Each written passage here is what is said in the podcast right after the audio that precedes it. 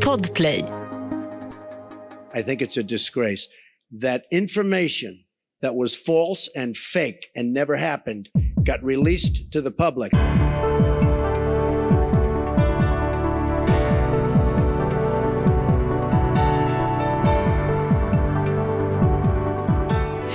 Och sådär perfekt varmt välkommen till Sjuka fakta. En intervjuserie med ett ständigt växande bibliotek av samtal med några av vårt lands främsta experter på kroppen och hälsan. Varje avsnitt avhandlar ett nytt ämne med en ny expert och idag är inget undantag. Dagens ämne är extrema temperaturer och dagens expert heter Andreas Vladis. Han är född och uppvuxen i Stockholm, började sin medicinska resa på Karolinska institutet Stockholm och valde sedan den kirurgiska vägen. Han har därefter haft en lång meritlista med imponerande åstadkommande såsom rollen som chefskirurg hos Röda Korsets internationella kommitté och har avlagt en, hur säger man, avlagt en doktorsavhandling. Ja, forskarutbildning. Ja, en forskarutbildning som fokuserade på vad som händer med kroppen vid skada när man kyler ner den. Och det är ju extra lämpligt för dagens samtal. Han har även fokuserat forskning kring global hälsa mm. med fokus på katastrofmedicin. Det sitter du både och nickar och hummar här. Det är perfekt. Eh, då vet jag att jag är rätt på det. Och han verkar idag som professor i traumatologi och katastrofmedicin vid Linköpings universitet. Varmt välkommen Andreas. Tack och tack för den fina introduktionen. Ja, nej, men tack själv. Vi satt ju här strax innan start och finurlade på hur vi skulle göra den eh, rättvis, för du har imponerande CV. Hur kom du liksom att specialisera dig på katastrofmedicin och traumatologi? Det låter ju komplext. Ja, nej men eh, i grunden var det väl så att jag alltid har velat eh, alltid intresserat mig för omvärlden, för liksom konstiga miljöer och ju, ju, längre bort desto bättre så att säga. Så att jag ville ut, det visste jag väldigt tidigt, ut i världen och jobba. Och, och sen så ville jag bli kirurg. Och då, för, som svensk kirurg, att komma ut, ja men då blir det liksom krigskirurgi, det blir humanitär verksamhet. Så att det, var, det var nog början. Eh, och jag, när jag var väldigt ung, jag gick på gymnasiet, då ville jag först bli diplomat. Eh, så att det här var en, en perfekt kombination att få in liksom det internationella, eh, det humanitära och koppla det mot medicin och kirurgi. Just det, och bara för att hjälpa mig och lyssnarna, för de som inte vet, katastrofmedicin, mm. vad är det för något? Ja, det är en bra fråga som jag själv ställer mig ibland. Vad är det, detta ämne? Eh, nej, men för det är ett väldigt vitt och brett ämne och det är ganska dåligt definierat därför att det handlar om vad som sker före en katastrof inom det medicinska området, det vill säga hur förbereder vi oss, vad har vi för beredskap? Eh, och Det andra är, vad händer inom det medicinska området när det väl har skett? Och eh, i slutfasen, hur hanterar vi liksom den, den sista biten när det nu har skett och, och vi ska liksom bygga upp igen? Så det är de tre faserna som, som beskriver den katastrofmedicinska verksamheten och, och eh, sen så är det ju inte bara, liksom, det handlar inte bara om läkare och sköterskor utan det handlar ju om massa professioner runt omkring eh, som, som ska stötta sjukvården. Liksom, allt ifrån logistik till, till medicin och, och säkerhet i form av försvarsmakt och poliser och sta, andra olika statliga myndigheter. Så det, det, är ett väldigt komplext, väldigt brett ämne och det är därför som jag, jag inte bara kan i två meningar förklara vad det är. Nej, jag fattar. Men då, då är det liksom inte katastrof för individen. För det kanske inte är definitionen av en katastrof. Det kanske är Nej, bredare alltså, än så. Med det, det är bra att vi tidigt tar upp det här. För att i de officiella definitionerna av katastrof så är inte det någonting som, som drabbar en individ. Utan det är ju när ett samhälle drabbas av en händelse där behoven överstiger resurserna. Så att vi måste jobba på ett annat sätt för att kunna rädda så många människor som möjligt. Och vi har drabbats, menar jag, då, av en katastrof i närtid och, och pandemin var ju faktiskt på, på vissa ställen en, en äkta katastrof. Är det här en stor specialitet? Alltså är det många som jobbar med det här och har den här titeln som du har i Nej. Sverige? Eller är det... Det, det är väldigt få som har det som egen specialitet. Men alla som jobbar på golvet måste ju jobba med, med det. Eh, så att, eh, och, och, I bästa fall så leds de av människor som har då katastrofmedicinsk kompetens. I värsta fall leds de av människor som inte har det och då blir det ungefär som under pandemin. Det gick ju inte så där himla bra Nej. i alla delar. Och, och de delar som gick bra så berodde det på att personalen jobbade nästan ihjäl sig för att kompensera bristerna på ledarskap. Just det, så att bara så att vi förstår lite vad det katastrofmedicinska, liksom, den spetskompetensen kommer in i sammanhanget. Ja. Har du någon favoritkatastrof? Oj, det, får man säga så? Har, man ens, har du ens fått den frågan och Nej. vågar man svara på det? Precis.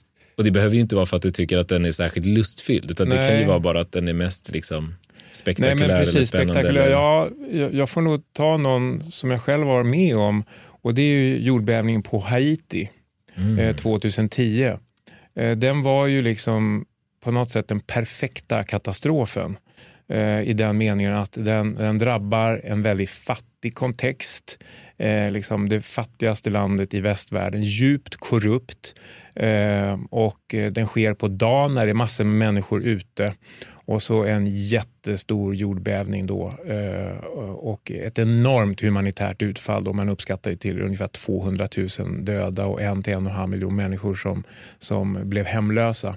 Så det är väl, en, om jag då ska använda det uttrycket, en, en favoritkatastrof. Mm. Och därför att jag var där, jag lärde mig väldigt mycket om den och har använt den i min egen forskning och undervisning väldigt mycket. Just det, och man kan säkert dra mycket lärdomar både för sig själv och för framtida... Och jag får flika in där, och även liksom det globala hälsosamhället lärde sig mycket av den katastrofen också. Därför att det flögs in liksom hundratals, bokstavligt talat hundratals olika jättesmå biståndsorganisationer som ville hjälpa till men konsekvensen blev att det blev kaos på, på hjälpsidan. Eh, för det var så mycket små organisationer och, och, det har lett till att man har styrt upp det här katastrofmedicinska arbetet. Så det, det, vi lärde oss väldigt mycket av den katastrofen. Mm. Som förhoppningsvis kommer att då hanteras desto bättre nästa gång det händer något liknande. Och så har redan skett faktiskt. Ja, du ser. Mm. Ja, det är bra att man lär sig av, ja. av det förflutna. Verkligen. Du, sen finns det också på det här med, nu kommer vi säkert säga katastrof i det här avsnittet väldigt många gånger, men det finns en särskild typ av tankemönster som ibland kallas för katastroftankar eller mm. katastrofberedskap, vilket i praktiken innebär att man ständigt är på tå och förbereder sig för det värsta tänkbara.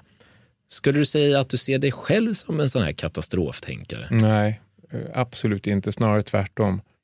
Och jag tror att eh, det är nog en förutsättning för att man ska klara av att jobba inom såna här urakuta specialiteter med mycket liv och död. Att då kan man inte hela tiden gå omkring och... Var, för att ett katastroftänk för mig det innebär en, en rädsla.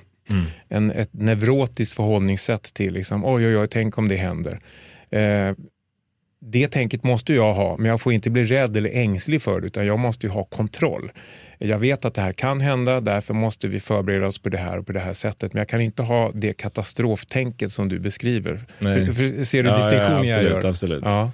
Nej, det är svårt kanske att agera systematiskt och eh, med lite så kontroll. Man måste ha kontroll, man måste vara iskall eh, och, och agera rationellt. Och det gör man inte menar jag om man har ett katastroftänk.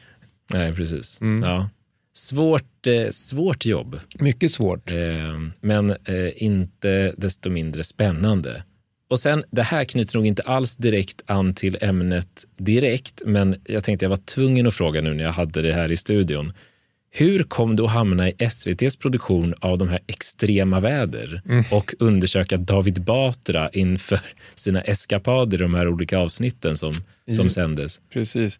Nej, det, det, var för övrigt en väldigt, väldigt rolig produktion. Men bakgrunden som du frågar efter, det var att jag blev uppringd av en journalist som jag känner privat och eh, hon frågade så du, eh, en kompis till mig jobbar på ett produktionsbolag och de ska göra ett program om, om temperaturer tillsammans med David Batra. Känner du till någon som skulle kunna svara på lite frågor om det här med temperatur?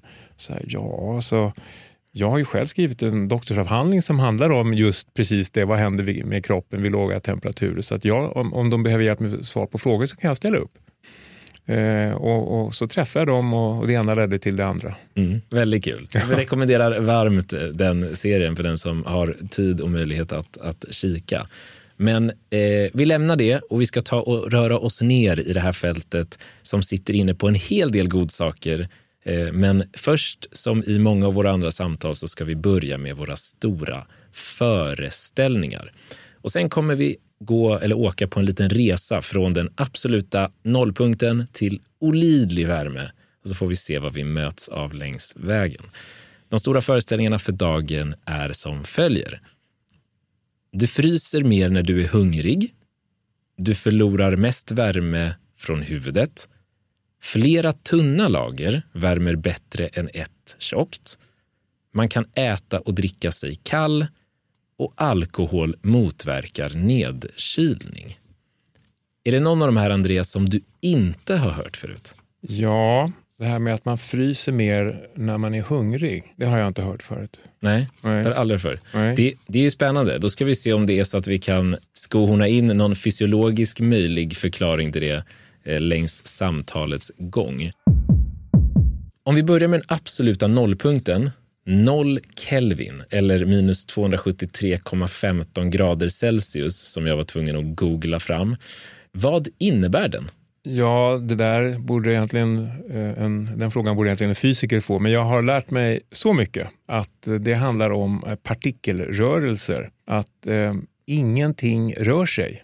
Alltså en fysiker kan få kanske slå med huvudet om man säger så här, men inga atomer, elektroner rör sig vid den absoluta temperaturen. Allting är stilla. Så mm. har jag fått det förklarat för mig. Mm. Det låter, ju, det låter ju rimligt och det är väl mm. ungefär den förklaringen jag också har fått mm. en gång i tiden. Mm. Och Celsius, bara för att lite symboliskt också ha med den i samtalet, vad utgår den ifrån då? Ja, det är ju vattnets eh, kokpunkt eh, och fryspunkt. Det är ju 0 och 100. Just det. Så det ena är någon typ av partikelrörelse, det andra är någon typ av eh, i förhållande till vatten och Fahrenheit. Vet vi vad det är? Jag, jag har ingen aning. Nej, det är ju den anglosaxiska skalan eh, som eh, den här the imperial system och eh, som alltid skiljer sig från alla andra med yards. Och, Exakt. Ja. Och det enda jag har lärt mig, som jag varit mycket i USA under uppväxten, var ju att det var jobbigt att konvertera. Men jag lärde mig att Fahrenheit, då skulle man ta minus 30 och så dela med 2. Mm. Och tvärtom, om man då skulle gå fram och tillbaka mellan de här. Men, men bakgrunden till skalan, det vet jag faktiskt inte. Det var väl någon Mr Fahrenheit förmodligen. Ja, antagligen. Mm. Det tror jag att vi inte ska använda oss så mycket av det idag. Då. Mm. Eh, men vi använder ju eh, icke desto mindre väldigt låga gradtal i vårt samhälle i olika sammanhang. Eh, exempelvis när vi frystorkar saker eller när vi faktiskt väljer att frysa ner personer som hoppas bli upptinade i framtiden. Om vi pratar om det här med att frysa ner personer mm. eller kryopreservation som det mm. heter så fint på medicinspråk. Vad ungefär är det för något? Ja, först och främst, jag tycker det här är ett av de mest eh, Eh, befängda, eh, narcissistiska liksom, saker man kan tänka sig. Att, ja, du får utveckla. Ja, men liksom, ja. du, du, det är då människor som har en idé om att man ska, de ska frysas ner. Kanske därför att de har en allvarlig sjukdom. Och Sen eh, så ska de frysas upp igen eh, när då man har liksom hittat boten på den här sjukdomen. Tänk dig cancer, liksom en allvarlig cancersjukdom. Och Det kan ju liksom ytligt betraktas eh, verka rimligt. Men om du då har en cancersjukdom och sen hittar vi inte boten för den förrän om, om 30 år. Eh, alla dina vänner, eller de flesta av dina vänner och släktingar är döda och världen ser helt annorlunda ut. och liksom Bankkonton och sommarställen. Och, alltså, det, det är en sån otroligt komplex eh, fråga rent socialt och ekonomiskt och praktiskt. Det, det är den ena eh, saken. Eh, och sen Den andra är att idag finns det ingen möjlighet. Vi har inte någon biologisk möjlighet att göra så här. Jag har själv sett studier på djur. Jag har varit i ett labb i USA, i Berkeley i Kalifornien, där de höll på att forska på det här. Och Man sprutade in då vissa vätskor i, i blodådrorna på de här djuren eh, och fryste ner dem. Och Sen så tinade man upp dem eh, någon dag senare bara för att se. Liksom. Ja, då lyckades man hålla de här djuren levande i liksom en kvart, en halvtimme och sen dog de. Och Det beror ju på att alla våra eh, eller många av våra biologiska system, proteiner, enzymer och sådär, är väldigt känsliga för för temperaturer. Och de klarar inte noll. Liksom. Utan då när man tinar upp dem, då bryts, då faller de här sönder och, och sen kan du hålla på och, och försöka eh, återuppliva hur mycket du vill. Men biologin klarar inte av det.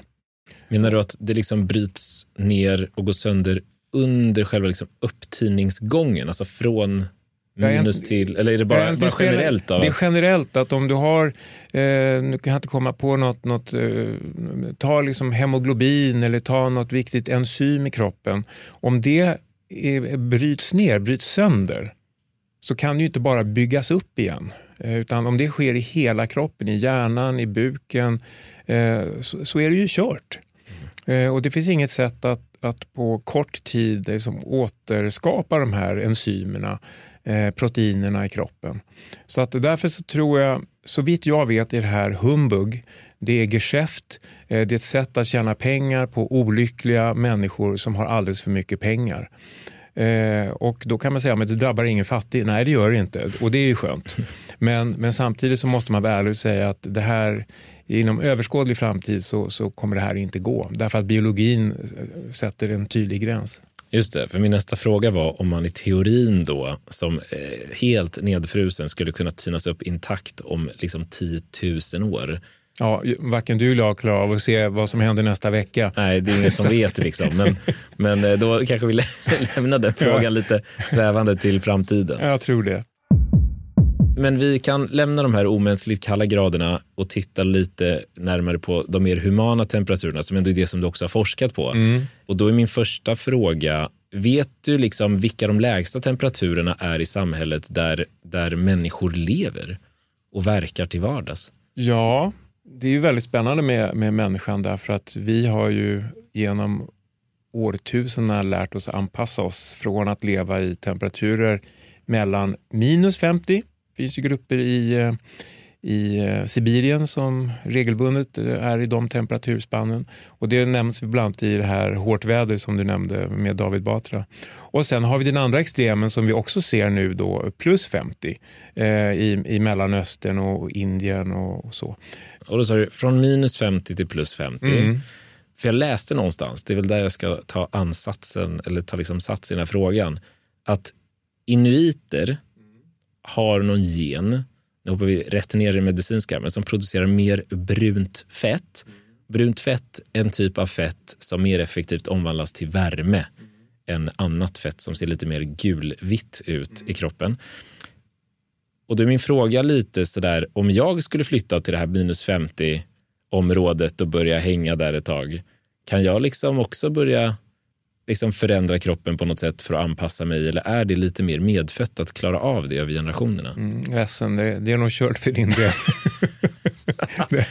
Brunt fett är, är inte någonting som vuxna människor har särskilt mycket av. Utan det är framförallt små barn, spädbarn som har det här bruna fettet som precis som du säger mycket rätt eh, korrekt att eh, det, det är värmealstrande eh, i mycket högre grad än vanligt fett.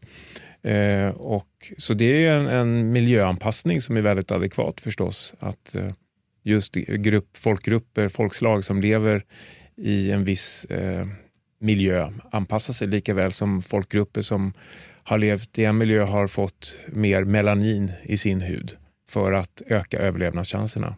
Och finns det liksom andra anpassningar om inte brunt fett? Om jag som icke-van att utsätta mig för de kalla temperaturerna skulle vara där ett tag. Vad, vad gör kroppen för anpassningar då? Ja, alltså, eh, jag skulle säga så här att eh, som vuxen eh, kan jag inte komma på några omedelbara anpassningar därför att det viktigaste som sker när man vistas i en kall miljö det är ju man ändrar sitt beteende. Du sätter på dig mer kläder, mössa, vantar, tjocka jackor. Så att du kommer ju inte frysa. Eh, och därmed så, så kommer inte biologin behöva anpassas heller. Eh, däremot om det är varmare miljöer då sker en, en, en, viss anpassning efter ett par veckor. Men just när det gäller kyla så, så känner jag inte till att det sker någon biologisk anpassning just därför att vi just ser till att inte frysa. Annars överlever vi ju inte. Men är det, för det är ju ett, ett, ett brett snack om det här med kallbad mm. och eh, påstådda hälsoeffekter kring det. Mm. Nej, jag, jag har fortfarande inte sett några, något vetenskapligt stöd för de här kallbaden, att det, det verkligen är så att de är hälsobringande.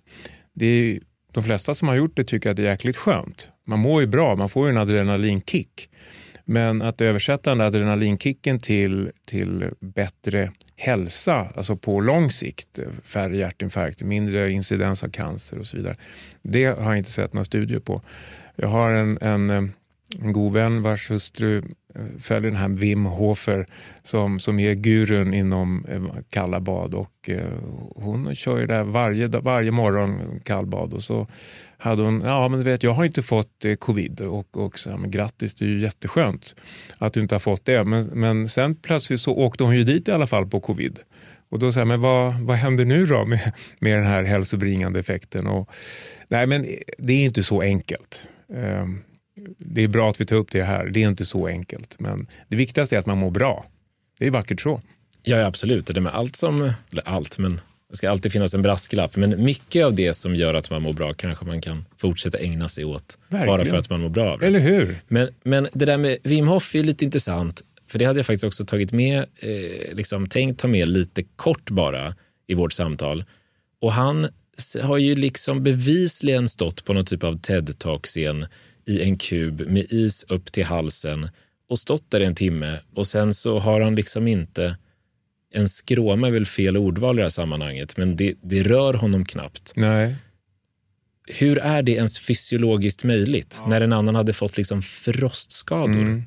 Ja, det, det, är en jättebra fråga. Jag har inget eh, jättebra svar på det så här. Eh, men där får man nog säga att han, det är väl en tillvänjning eh, helt enkelt. Han har vant sig att stå ut med det. För att de flesta av oss som hoppar ner i en isvak tycker att det kanske är uppiggande och sådär men det är också, man vill upp ganska snabbt. Även om du klarar av en minut så vill du upp rätt snabbt ändå. Liksom. Men han har ju lärt sig att hantera det här. Han, har ju, han började förmodligen inte med en timma eh, första gången han gjorde det utan han började med en minut eller 30 sekunder och sen har han så att säga vant sig vid det här. Det är den, den så att säga, psykiska aspekten av det, att han har vant sig vid att stå ut med köldeffekten.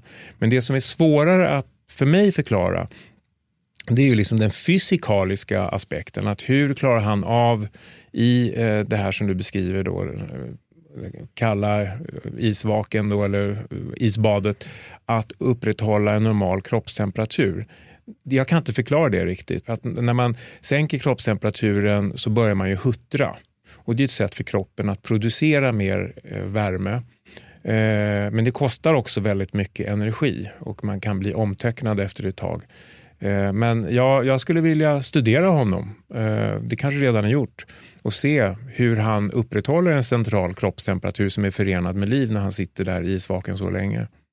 Ja, för det tror jag, nu vet inte jag, men det tror jag absolut är, liksom, har gjorts och man har ja. säkert försökt hitta mm. Svar. Och mm. Sen har jag förstått att mycket handlar om andningsteknik och säkert också mental inställning. Och absolut. Det är säkert vissa som lyssnar nu som kan det där väldigt väl. Mm. Eh, och Då är det bara att skicka in lite kommentarer och upplysa oss bägge. Ja. För det är ju det är väldigt intressant. Mm. Men samtidigt, jag får bara säga det, att även om man andas på ett visst sätt så det hjälper ju inte liksom hudkostymen den utsätts ju för den här låga kroppstemperaturen och eh, hudkostymen och blodet liksom utsätts ju för det här och det kalla blodet åker då in centralt mot, mot hjärtat och de stora blodkärlen och, och då bör ju liksom den centrala kroppstemperaturen ganska, eh, sänkas. Ja, och eh. att celler de facto också går sönder mm. av en sån temperatur Precis. för länge. Ja. Bund, vi, ja. vi, kan gå till en annan katastrof, nämligen Estonia. Ja. Eh, och där var ju ganska många som hamnade i, eh, de, de som inte följde med ner i, så att säga, under vattnet, de hamnade i vattnet som var 13 grader. Och de flesta som, som dog drunknade, men de drunknade ju därför att de hade låg kroppstemperatur kroppstemperaturen sjunker, medvetandet grumlas, du klarar inte av att, eh, att liksom eh, hålla dig ovan ytan. Du gör massa konstiga saker eh, och sen så, så leder det till att du drunknar. Och Det var 13-gradigt vatten och det var kanske efter en kvart, 20 minuter i det vattnet. Så att man kan ställa liksom de två extremerna mot varandra. Att I en katastrof 13 grader så klarar du inte särskilt länge. Eh, trots att du är påklädd. Och sen så har du Wim Hof då, som i det här som du beskriver då, som klarar en timma. Ja, det är, ja, nej, det är intressant. Det är intressant. Mm. Eh, och sen, eh, bara så vi inte släpper det, i och med att det också är ditt forskningsområde och har varit, för man använder ju kyla för att skydda kroppen i vissa sammanhang. Precis. Vilka sammanhang då? Det vanligaste som vi använder inom medicin, medicinen det är ju i kirurgi, alltså thoraxkirurgi när man håller på med hjärta, eh, hjärtkirurgi. Man eh, stoppar upp hjärtverksamheten ibland eh, för att kunna utföra sitt kirurgiska ingrepp och för att då skydda hjärnan eh, som ju är väldigt eh, ömtålig när det gäller syrebrist. Eh, så sänker man eh, kroppstemperaturen då medvetet ner till strax över 30 grader och då minskar ämnesomsättningen i hjärnan så att hjärnan klarar av att vara utan blodförsörjning eh, och syre några minuter extra.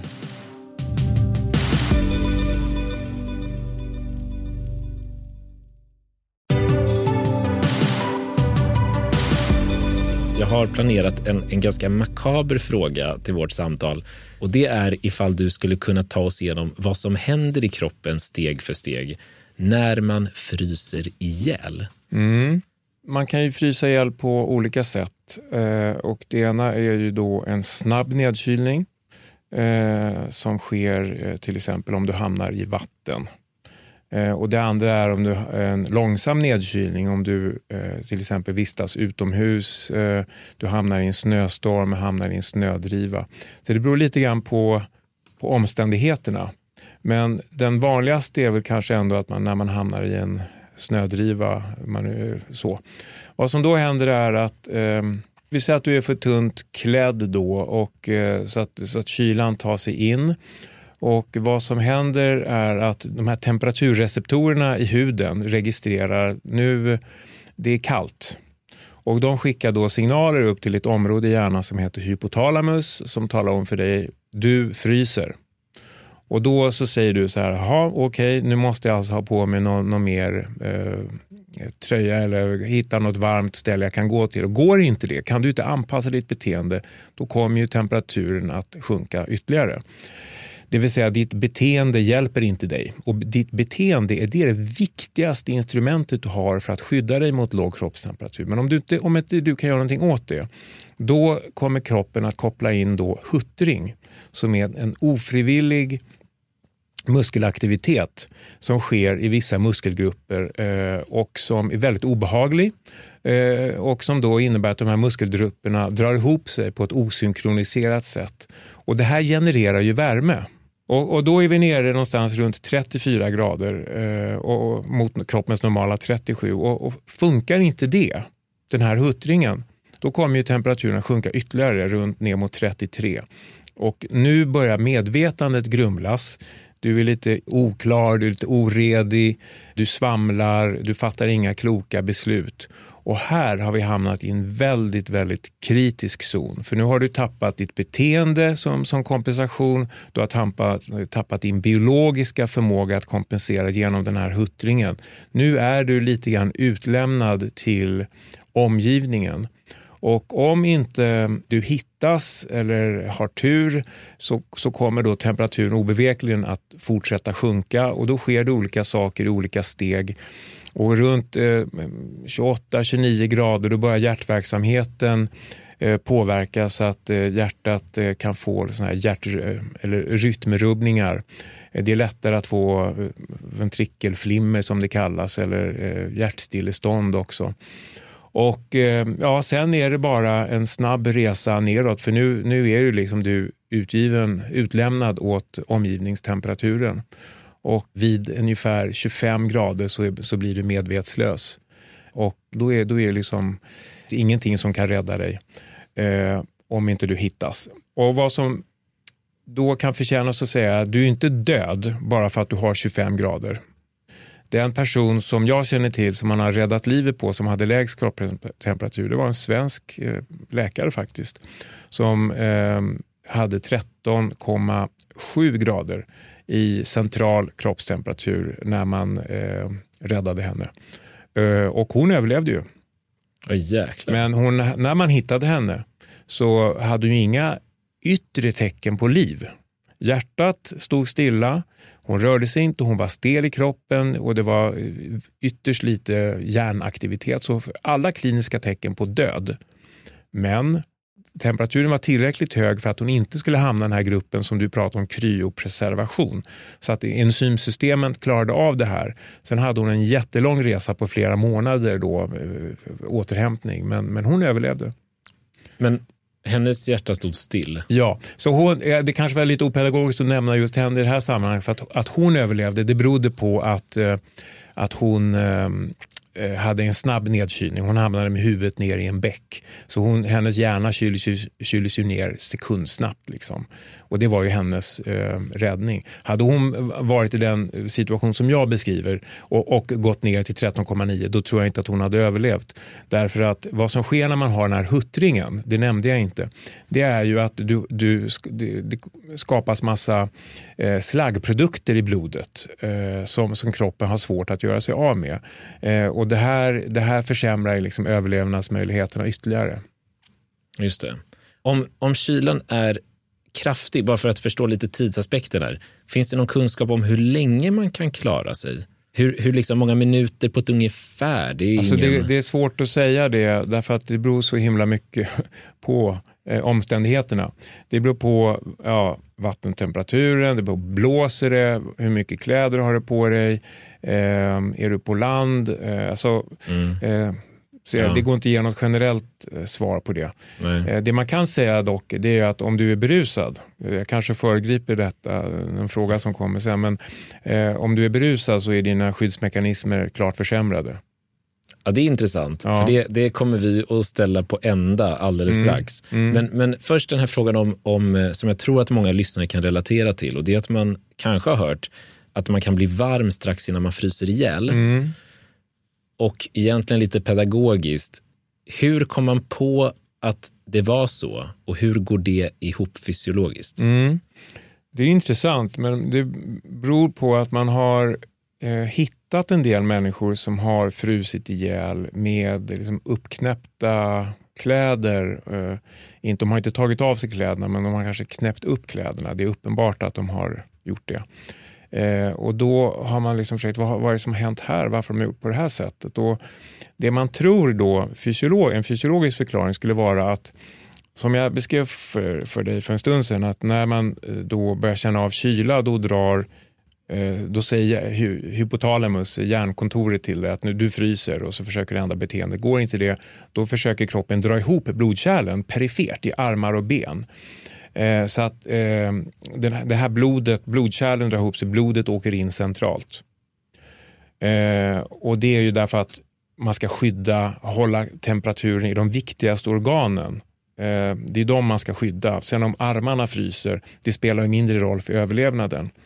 Men när du sen är liksom i det här skedet att, att eh, eh, du inte kan skydda dig längre, du ligger på marken och du är förvirrad eh, eller, och kanske till och med medvetslös. Då släpper den här spärren, det vill säga det här med att blodkärlen drar ihop sig. Eh, då, då, släpper den spärren och, och eh, som, en, som en sista grej och då åker blodet ut i periferin igen från den, den från centrum så att säga. Och då är tanken att de här människorna ska uppleva plötsligt, oj vad varm jag blev. Eh, för, från att ha frusit så oj vad varm jag blev. Eh, och, det, och det är liksom den sista, den sista rycken så att säga och då ska några av dem ha tagit av sig lite grann. Eller knäppt upp kläderna i alla fall. Just det, så mm. lite så här sista när kroppen är så kall så att den inte ens kan hålla igen. Ja, precis så. Fattar. Mm. Vår första föreställning var ju faktiskt, och det har vi läst i Illustrerad vetenskap och det är att du fryser mer när du är hungrig. Och förklaringen i Illustrerad vetenskap sägs vara att om du inte har tillräckligt med energi i kroppen, alltså tillräckligt med kalorier, då har du inte tillräckligt med bränsle för att kunna generera värme. Och kan du inte det, då fryser du. Eh, och jag ser, du sitter och bara skakar på huvudet och ja, undrar liksom, lite vad det här är för... Ja, därför att hunger det är någonting som är i ett väldigt kort perspektiv. Eh, du är hungrig om du inte ätit på åtta timmar. Liksom. Men, men det har ju ingen koppling mot, mot din förmåga att generera värme, för den baseras ju på eh, hur mycket eh, glykogen som det heter som finns i levern, hur mycket muskelmassa du har så att du kan huttra ordentligt och generera den här värmen som, som kroppen behöver i den situationen. Så hunger, återigen, det är ett kort, kort perspektiv, det är åtta timmar. Och, det, och, och, hunger är ju inte nödvändigtvis kopplat till kroppens näringstillstånd. Nej. Förstår du hur jag tänker? Ja, ja, absolut. absolut. Och, och, därför så känns det här som ett väldigt teoretiskt resonemang som inte har någon, någon koppling till den praktiska verkligheten. Vi har ju sagt nu att människor kan leva i flera tiotals minusgrader på land mm. till vardags, sa vi ju tidigt här. Men sen verkar det som att man inte kan leva många minuter i vatten som då rimligtvis är plusgradigt. Mm. Varför är det så? Det är en, någonting fysikaliskt som kallas för konvektion, alltså som är värmeavledning. Att om du har direkt kontakt med, med eh, kallt vatten mot din hud så avleds eh, temperaturen eh, mycket, mycket snabbare än om du tänker att du är på land och det är torrt. På samma sätt som temperaturen avleds mycket lättare från huden om det blåser. Så det är liksom tre olika steg kan man säga pedagogiskt. Då, att du står på land och det blåser inte alls. Då, då är värmeavgivningen ganska liten. Men om det blåser så ökar värmeavgivningen betydligt mycket mer och den är maximal eh, när du är i vatten. Okay. Så det är därför det går så snabbt i vatten. Just och I det. synnerhet så kanske om du då man kan tänka sig de här offren från Estonia. Eh, det är panik, liksom, båten har kantrat och var är, var är min mamma, var är min syster? Eh, och och eh, total panik som sagt och du plaskar runt, du rör dig väldigt mycket. Då ökar ju konvektion, värmeavgivningen ökar ju när du rör dig så här paniskt. I idealfallet, om du kan kontrollera dig, så, så ska man liksom röra sig så lite som möjligt för att inte värmeavgivningen ska bli så stor. Just det, för det tänkte jag fråga om man kunde på något sätt påverka hur länge man teoretiskt kan klara sig i den där extrema miljön. Och då är det alltså att röra sig så lite som möjligt. Ja, hålla sig flytande. För du kan liksom inte värma ikapp dig nej, på något sätt, utan det kommer nej. bara dränera. Det är ju lite paradoxalt därför att när du rör dig så här paniskt, vi tänker oss en stor överlevande då i vattnet som rör sig paniskt, det är klart att det skapar ju också värme i kroppen att producera när du rör dig så här mycket, men värmeavgivningen eh, blir så mycket större att du aldrig kan kompensera för det här. Mm. Och dessutom så tappar du energi och, och du bygger upp sura metabolit, alltså slaggprodukter mm. som du inte kan göra av med. Så det... Och med eller utan kläder i vatten? Kläder eh, kan både vara bra och dåligt. Det kan göra att du blir tyngre, att det blir svårare för dig att röra dig i vattnet. Men samtidigt så kan det ju beroende på vad det är för klädesplagg vi pratar om också skapa en, en barriär. Om du tänker att du har ett underställ eh, så, så kan ju det göra att du får ett, en extra, ett extra skydd så att säga. På tal om kläder, så finns det det här med att hålla värme genom att sätta på sig mössa. Mm. Och Det är för att det finns en klassisk föreställning som säger att värmen framförallt avges genom huvudet. Mm. Sant eller falskt? Ja, men det är ju sant. Det tror jag de flesta egentligen har, har kan skriva under på. Liksom. Om det är väldigt kallt ute och sådär och så, så sätter man på sig mössa så vips så, så känns det mycket behagligare för att värmeavgivningen minskar direkt. Och varför då? För att jag har hört innan även liksom sidan som säger att nej, men det är ju liksom hudytan som avgör hur mycket som avges. Varför skulle det vara extra mycket på huvudet? för? Därför att vi har blodkärl i på liksom, huvudsvålen som, som inte drar ihop sig. Så det är som ett öppet spjäll. Det bara strålar ut eh, värme därifrån. Oavsett vilken liksom, miljö man befinner ja, sig i ungefär? Ja. Okej. Okay. Ja, och sant på den då. Ja. ja.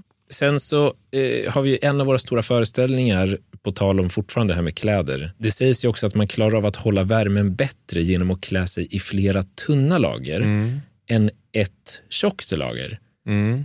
Stämmer det eller, och varför i så fall? Ja, men det stämmer ju därför att värmen byggs ju upp inte i klädesplagget utan i lagret mellan huden och klädesplagget. Så att om du har flera lager så blir det ju flera luftspalter där värmen kan stanna. så att säga. Det är ju det som gör att det är bättre att, att eh, eh, ha flera lager. Sen en annan aspekt är att det blir också lättare för att liksom kompensera. Om du blir varm så tar du av ett lager. Eh, blir du kall så kan du sätta på ett lager till. Men om du bara har ett enda lager att spela med så, så blir du mer ömtålig, ja. känslig. Vid vilken vattentemperatur respektive lufttemperatur slutar kylan vara en riskfaktor för oss människor? Det var en väldigt bra fråga. För det måste vara väldigt olika. Ja, ja för vattnet vågar jag faktiskt inte svara. Eh, det finns är det nära ett... kroppstemperatur? Ja, kanske? det måste nästan vara det. Eh, för luft brukar man säga, det, det kallas med ett fint ord för termoneutralitet. Eh, och Det är ju liksom den kroppstemperatur när man står naken och varken fryser eller svettas. Och Det ligger runt 26 grader. Mm -hmm.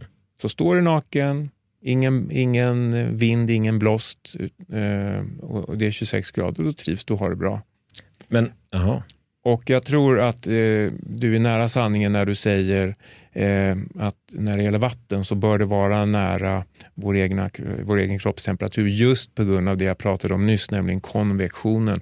Har du 34 grader i vattnet så kommer ju det så sakteliga dra ifrån din eh, kroppstemperatur. Eh, så att ja, det skulle jag säga. Men i luft är det ändå så pass långt ifrån vår egen ja, kärntemperatur. Och det beror på att hudens temperatur är ju inte 37 utan den är ungefär 20 grader. Eh, så att då du, du, du får liksom eh, eh, luften värmer ändå huden. Och för att ta det här innan vi hoppar vidare till nästa del, ta det här med alkoholen. Då har jag läst, och det här är ju liksom Wikipedia, så du får ta det med en, en näve salt kanske. Men att klara sig väldigt länge i kallt vatten är någonting som hävdas ha åstadkommits av den siste man som räddades från Titanic.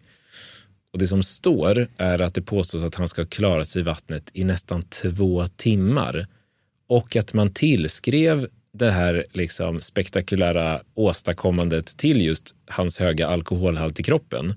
Nej, det där det är nonsens kan man säga. Ja. Eh, att alkohol skulle ha någon liksom, livräddande effekt när det är eh, kallt ute. Och det vet vi därför att rent allmänt så om man tittar på vilka som fryser ihjäl i Sverige och andra länder. Det är de som är berusade och det är de som är psykiskt sjuka eller dementa. Och varför fryser berusade ihjäl? Jo, det beror på två saker. Dels är deras omdöme grumlat de gör dumheter, de bestämmer sig för att gå hem liksom, trots att det är 35 minus. och sen blir det sådär. Så när de börjar frysa så, så beter de sig inte rationellt. Eh, och den, den eh, så att säga, fysiologiska aspekten är att eh, när man är berusad så, så, får man då vad vi kallar för vasodilatation, att blodkärlen utvidgar sig. Så du har lite svårare att kompensera det här som jag nämnde för en stund sedan, att blodkärlen drar ihop sig när det är kallt. Det är svårare att få till när man är under alkoholpåverkan. Så det är, det är på flera nivåer som, som det är farligt att vara alkoholpåverkad när det är kallt. Och jag nämnde ju också, betonade verkligen det viktigaste skyddet när det är kallt ute. Det är inte vår biologi, vår fysiologi, utan det är ju vårt beteende. Det, det, och, och funkar inte beteende på grund av demens, på grund av psykisk sjukdom eller alkoholberusning, ja, då minskar också våra överlevnadsmöjligheter. Så den här storyn från Titanic 1912, Wikipedia, jag tror vi får ta det med en nypa salt. Hade, och hur vet vi att han var berusad? Hur vet vi hur han var berusad? Och liksom, det var en god skröna. Ja.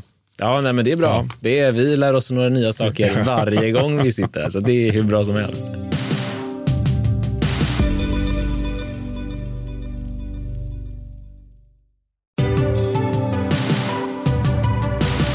Vi ska lämna kylan nu och röra oss mot lite varmare breddgrader. Och då tänker jag att vi börjar liksom i andra änden av spektrat. Och då blir ju min fråga såklart så här i början. Vilka anpassningar känner man till att kroppen är kapabel till om man bor en längre tid i ett varmt klimat? Om man kommer som Sverigebo till ett väldigt varmt klimat så, så kan man ju känna när man stiger av planet, liksom, oj, det bara slår emot en som en vägg. Liksom. Ja. Och man svettas profust eh, de första dagarna. så här. Men sen kan man också märka efter några dagar att ja, men nu börjar det kännas hanterbart. Och Det är ju ofta ett uttryck för att då kroppen har vant sig, börjat vänja sig och vi svettas inte lika mycket, det vill säga vi förlorar inte lika mycket vätska. Um, och eh, vi, vi koncentrerar, det är inte lika mycket salt heller som avges i, i svetten. Så att eh, det sker en, en, en viss biologisk anpassning eh, under de första dagarna. Så, så vitt jag vet så efter ungefär två veckor så har den nått eh, sitt maximum. Och Andra anpassningar som vi redan varit inne på, som kanske inte direkt är fysiologiska, är ju kläderna man bär. Mm. Och många som bor i öknen, och det här är liksom en gammal eh, föreställning eller tanke som jag har, liksom, det har lite jäckat mig under mm. många år. Mm. Eh, och det är att många som bor i öknen täcker hela kroppen mm. snarare än att blotta den för att få luft, som mm. man kanske annars skulle tänka att man vill ha lite mm. tunna kläder för att det är varmt. Och väljer många gånger svart mm. snarare än det som jag eh, personligen skulle tänka var det intuitiva vitt. Mm. Svart vet vi absorberar värme mm. och kläder vet vi stänger inne mm. kroppstemperatur eller kroppsvärme. Mm. Varför gör vissa raka motsatsen som befinner sig i de här extremtemperaturerna? Vet du mm. det? Men jag har också funderat på det här med den svarta färgen eh, och jag har inget liksom, eh, så att säga, evidensbaserat svar men, men jag, har, jag, kan spekulera att, att man, klär, man täcker hela kroppen. Så vi ska tänka så här, de klädkoder som finns i de här varma miljöerna, i vissa varma miljöer, det baseras ju på liksom, historien, kulturen som den har varit, sett ut liksom, de senaste 2, 3, 4 tusen åren. Och det har väl varit eh, ett sätt att skydda sig från solen. Eh, man, på den tiden fanns ju inga luftkonditionerade rum och man jobbade utomhus dagarna ända med jordbruk eh, kanske. Eh, och man höll på med djurhållning och så vidare. Och Då var det ett praktiskt sätt att, att skydda sig mot den brännande heta solen. Att täcka hela kroppen. Eh, så man gör så här, liksom dygd av nödvändigheten. Och då vad är liksom ett vitt plagg? Det blir väldigt snabbt smutsigt.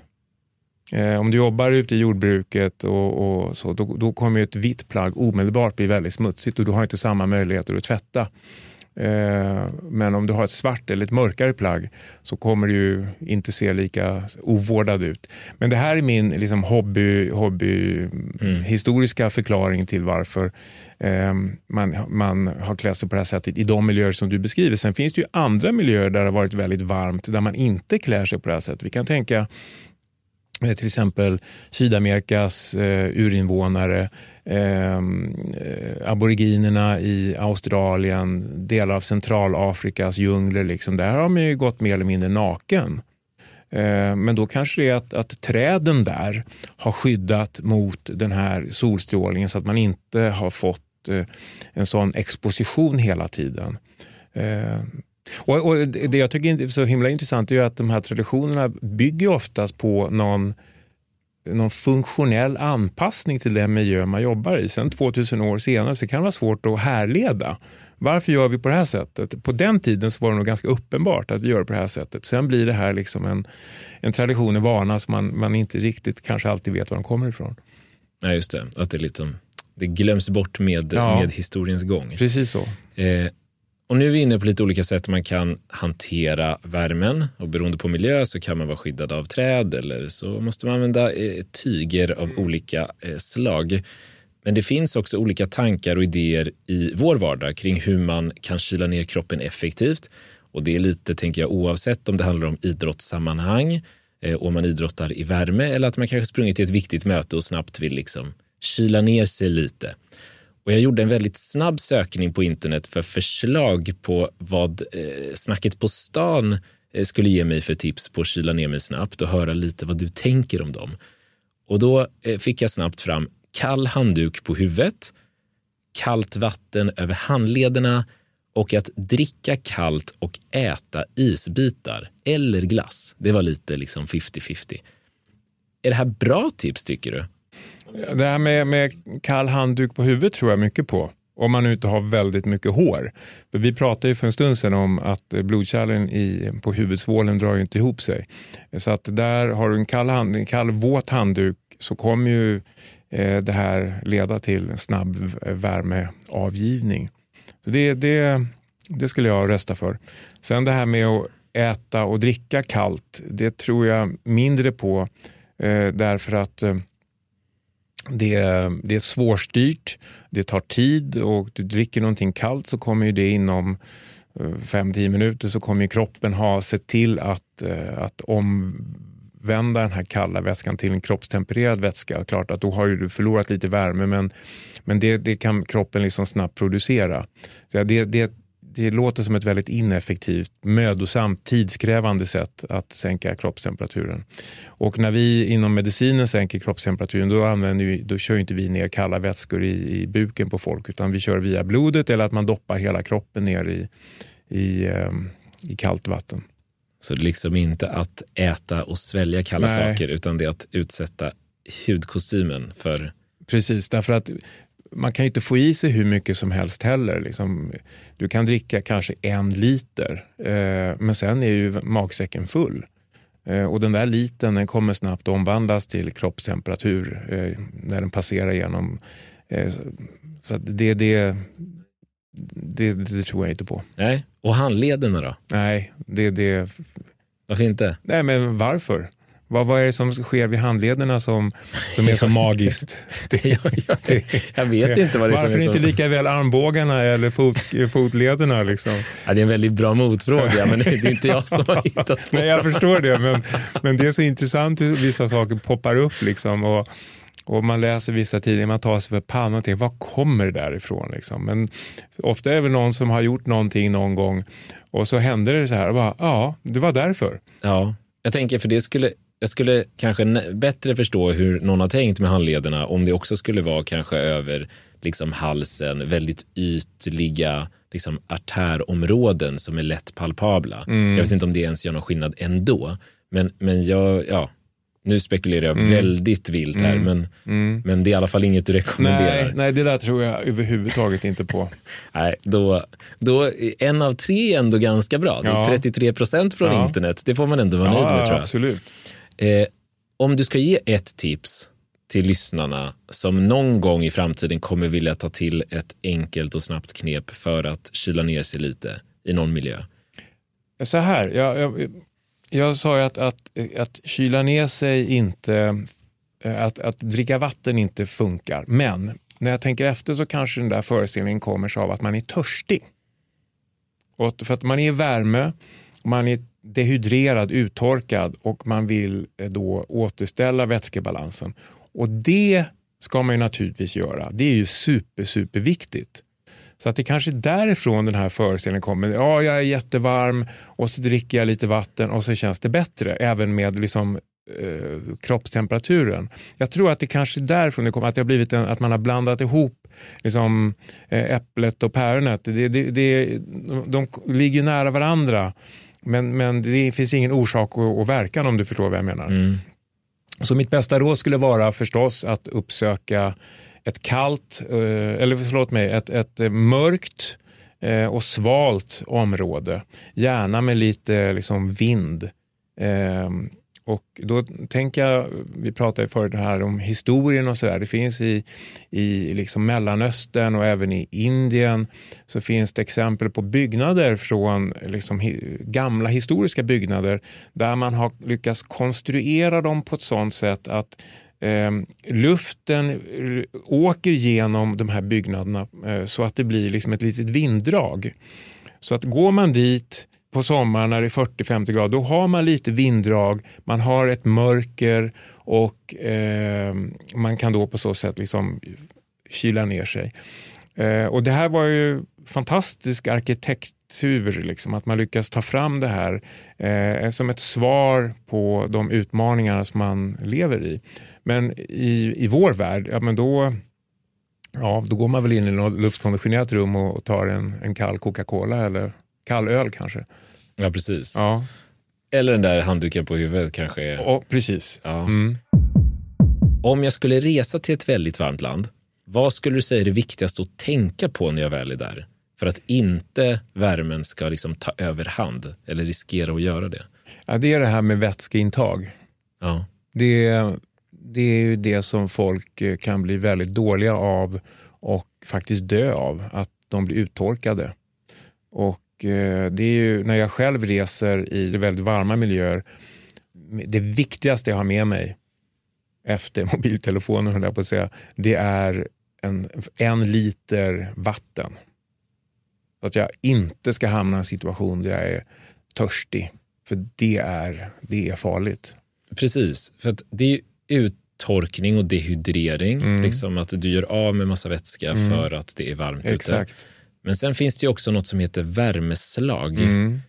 Och det kan vara kopplat, om jag förstått det rätt, också liksom dehydrering och vätska har med det att göra, men kanske inte nödvändigtvis alla Nej. gånger. Vad, vad är det för skillnad där som är viktigt att skicka med lyssnarna? Ja, det är ju att eh, då kroppens sätt att hantera hög omgivningstemperatur, det är ju att svettas. Och det är ett väldigt långsamt och trubbigt sätt att, att liksom sänka temperaturen. Och det är intressant därför att vi har pratat mycket om kyla hittills och där är det väldigt lätt att kompensera för omgivningstemperatur. Men när det är hög omgivningstemperatur, då har vi inte samma eh, liksom, biologiska flexibilitet.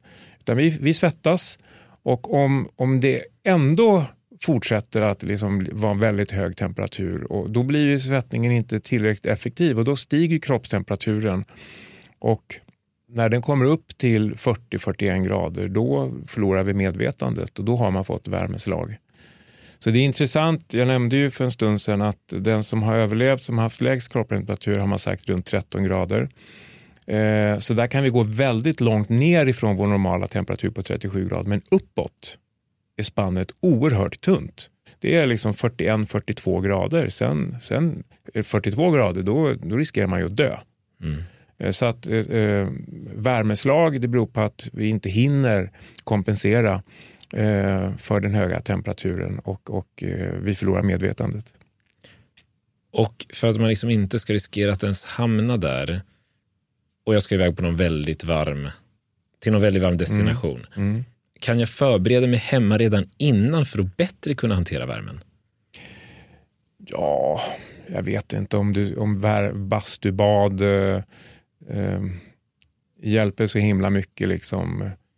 För att eh, det är ju ändå korta stunder. Du går in där liksom en, vad vet jag, en kvart, en halvtimme. Sen går du ut och sen är du tillbaka i samma miljö. Så att jag skulle säga att eh, se till att du har eh, tunna kläder, att du täcker hela kroppen, att du är väl eh, hydrerad, det vill säga du har, se till att du hela tiden dricker vätska för att kompensera för eh, vätskeförlusterna att du alltid har med dig tillräckligt med vatten. Eh, det, det är de viktigaste beteende, beteendeanpassningar du kan göra. Och det här med, nu är det egentligen inte riktigt eh, on topic, men det finns ju också en föreställning som säger att när man är törstig och dricker, då har det redan gått för långt. Alltså man ska föregå törsten Ja. och ändå dricka. Ja, det, det stämmer. Ja. Eh, törst brukar man ju säga det är en av våra allra, allra starkaste drivkrafter. Man ska inte vara törstig överhuvudtaget, man ska ligga steget före. Det håller jag helt med om. Mm. Du ska ju få makaber fråga nummer två alldeles strax, men som en, Mm. som en liten uppvärmning till det så har jag hört att bastu-VM inte längre äger rum som en konsekvens av att en av finalisterna dog Mm. och där jag fick höra på omvägar att dödsorsak var lite förenklat uttryckt att personen i fråga hade kokat inombords. Mm. Hur ställer du dig till den dödsorsaken? Nej, det, det går ju inte liksom att koka inombords. Men det är väl kanske ett amatörmässigt uttryck för värmeslag. Men skulle du tro, om du får, liksom, utan att kanske vara insatt i just det fallet, skulle du tro att det är värmeslag personen i så fall har? absolut. För kan du, du, vi tar makaber fråga nummer två direkt här då, så när vi ändå är där och nosar. Vad händer i kroppen steg för steg när man dör av värme? Ja, och, det beror då lite grann på om det är snabbt eller långsamt. Är det långsamt så, så, eh, så stiger förstås kroppstemperaturen och du förlorar eh, vätska. Du svettas eh, och eh, det gör att du, din kombination av intorkning, att kroppen, att det, alltså, du har för lite vätska i, i cirkulationen i kombination med hög eh, kroppstemperatur. Och då har vi de här enzymsystemen som jag eh, pratade om när, när vi berörde kryopreservation. Att, eh, och du kanske minns det från kemlabbar under läkarutbildningen att många enzymer har ett temperaturoptimum. Eh, det vill säga att det finns ett visst temperaturspann där de här enzymerna funkar bäst. Och Det ligger ju runt 37 och sen när du kommer upp mot 39-40 då funkar de sämre och vid 42 grader så upphör de att fungera. Och Det är ju den eh, stora förklaringen till att kroppen inte längre fungerar när den blir för varm. Enzymsystemen upphör att fungera och det leder till då medvetandeförändring, det leder till eh, att hjärtverksamheten eh, påverkas och att du, du eh, avlider liksom av, av en systemkollaps helt mm. enkelt. Mm. Mm. Just det. Det finns ju en föreställning där längs vägen som jag stött på som jag inte vet var den kommer in, om det är långsamt eller snabbt, men att man kan bli galen av värme. Mm.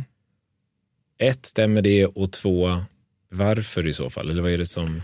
Ja, jag känner inte till det här med, med specifikt med, med galenskap kopplat till värme, men jag, jag kan eh, samtidigt känna igen mig i det från min egna erfarenhet i väldigt varma miljöer att eh, alltså man kan ju inte fly. Om du inte har luftkonditionering, du kan ju inte, du kan ju inte skydda dig. Nej. Det är ju fruktansvärt, det är ju, det är ju som panik. va.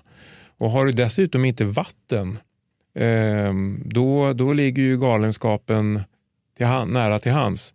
Och eh, du, jag vet inte om du som jag läste Tintin när du var barn, men det finns ju någon av de här böckerna eh, där, eh, där de liksom ser en oas, man, man, eh, man hallucinerar, man, man skapar sig en bild av någonting. Och det är också ett uttryck för galenskap eller att hjärnan eh, är så påverkad av, de här, av den här höga temperaturen i omgivningen och mer och mer inombords. Så det är någon typ av eh, ja, men desperation? Despera att, där eh, har du ordet desperation, ja, precis. Ja. Nej, för det tror jag att jag ändå har hört från flera håll. Mm. Det här med att liksom man skulle kunna bli galen av värme. Men det kan man också tänka sig att om du förstår att du successivt är på väg ut för mm. om du inte lyckas mm. liksom, hitta vatten eller skugga och så ser du inte alls hur du ska kunna lösa Nej. det det som gör mig lite skeptisk till det, den här galenskapsaspekten, det är ju att eh, energinivåerna är ju väldigt låga. Du är ju liksom väldigt hårt pressad fysiologiskt eh, av den höga temperaturen, av att du kanske är törstig och, och att du då har psykisk energi att, att bli arg och galen. Det känns för mig lite tveksamt, mm. men, men det finns ju alla varianter. Mm. Förstår du vad jag menar? Ja, absolut. Ja. absolut. Att du skulle kunna kraftsamla när ja. du är liksom på energibotten. Exakt. Ja. ja, det är intressant. Det tänkte jag inte på. Men det ligger nog något i det också. Ja, jag vet, jag vet ju inte som sagt var de här föreställningarna kommer ifrån. Nej, och, och vi sitter här och spekulerar liksom om vad händer om, om, om hur dör man, eller spekulerar, vi pratar om hur man dör av hög temperatur. Det, detta sker ju varje dag. Men detta sker ju i, nu eh, i Somalia. Eh, så dör ju folk på grund av de här väder klimatförändringarna och jättehöga temperaturer, vattenbrist. Eh. Så att eh, det här är ju inget okänt fenomen. Det är inget ovanligt fenomen utan folk dör ju idag på grund av eh, liksom extrem värme. Mm. Och är det ett sätt för kroppen att lättare kunna hantera och skydda sig mot värmeslag genom att man ständigt fyller på med vatten, alltså ständigt hydrerar. Är det ett sätt som gör att kroppen klarar av längre tid ja. i hög temperatur? Ja, därför att om, du har vatten så, så kan du producera mer svett.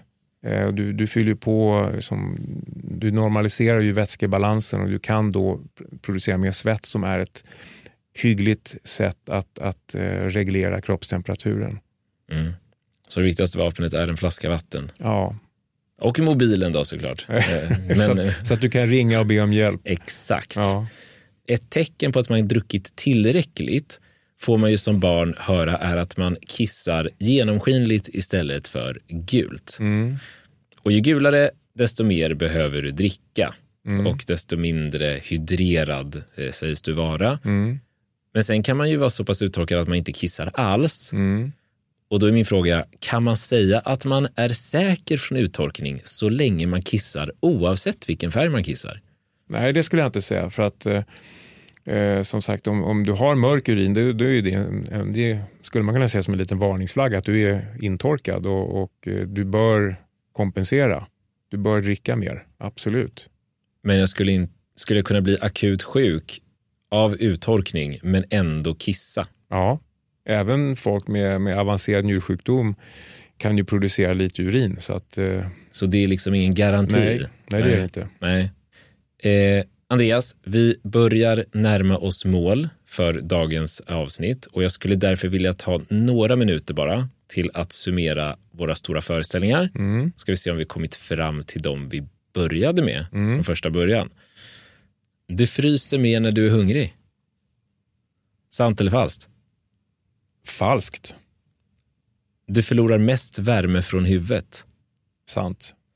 Flera tunna lager värmer bättre än ett tjockt. Sant. Man kan äta och dricka sig kall. Ja, det får vara mitt emellan också. Ja, ja. absolut. Ja, mm. ja. Kanske inte så effektivt Nej, i alla fall. Exakt. Alkohol motverkar nedkylning. Absolut falskt. Absolut falskt. Det var liksom ett falskt med betoning. Ja. ja.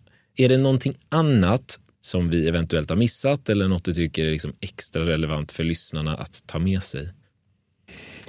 Jag kan lägga till att vi lever i ett, ett land som är tempererat. Men det som kan vara intressant att veta är att länder som till exempel i Sahara eller Indien, även där fryser folk ihjäl av kyla. Eh, för att i Sahara på natten så kan man vissa perioder ha ner mot eh, nollgradig temperatur. Så att det, det, det, det svänger väldigt mycket även i de här väldigt, väldigt varma områdena. Eh, så att eh, hypotermi, låg kroppstemperatur, det är ett gissel över nästan hela jorden. Mm. Man, man, går inte säker även om man är i öknen. Nej, precis. För Nej. låg kroppstemperatur. Nej, precis. Så mm. alltid bra att ha ett extra Nej, Annars plagg. tycker jag du har verkligen gjort ett föredömligt eh, förarbete här. ja, det, mm. det, känns skönt. Det känns ja. som att vi har, jag har kastat väldigt många spridda skurar mot dig. Men, men jag tycker att vi har lärt oss mycket och det har varit väldigt trevligt. Eh, Andreas, stort tack för att du kunde eh, komma hit och tack för att du tog dig tiden att hjälpa mig och lyssnarna att bättre förstå temperatur och hur den på olika sätt påverkar våra kroppar. Tack själv. Tack. Andreas Vladis fick avsluta vår säsong för denna gång. Nu tar podden ett litet uppehåll för att ladda för säsong 5. Sprid, betygsätt och kommentera för att möjliggöra nya avsnitt och hjälpa oss att bli ännu bättre. Har du förslag på gäster, ämnen eller för den delen andra tankar och idéer? Tveka inte då att höra av dig direkt till oss på kontakt sjukafakta.se eller via vårt Instagramkonto Sjuka Fakta Podcast. Denna säsong har också skapats tillsammans med Podplay och Bauer Media vilket har varit en väldigt spännande och lärorik resa. Så jag vill även avsluta med att rikta ett stort tack till hela teamet som har hjälpt till att göra denna säsong möjlig.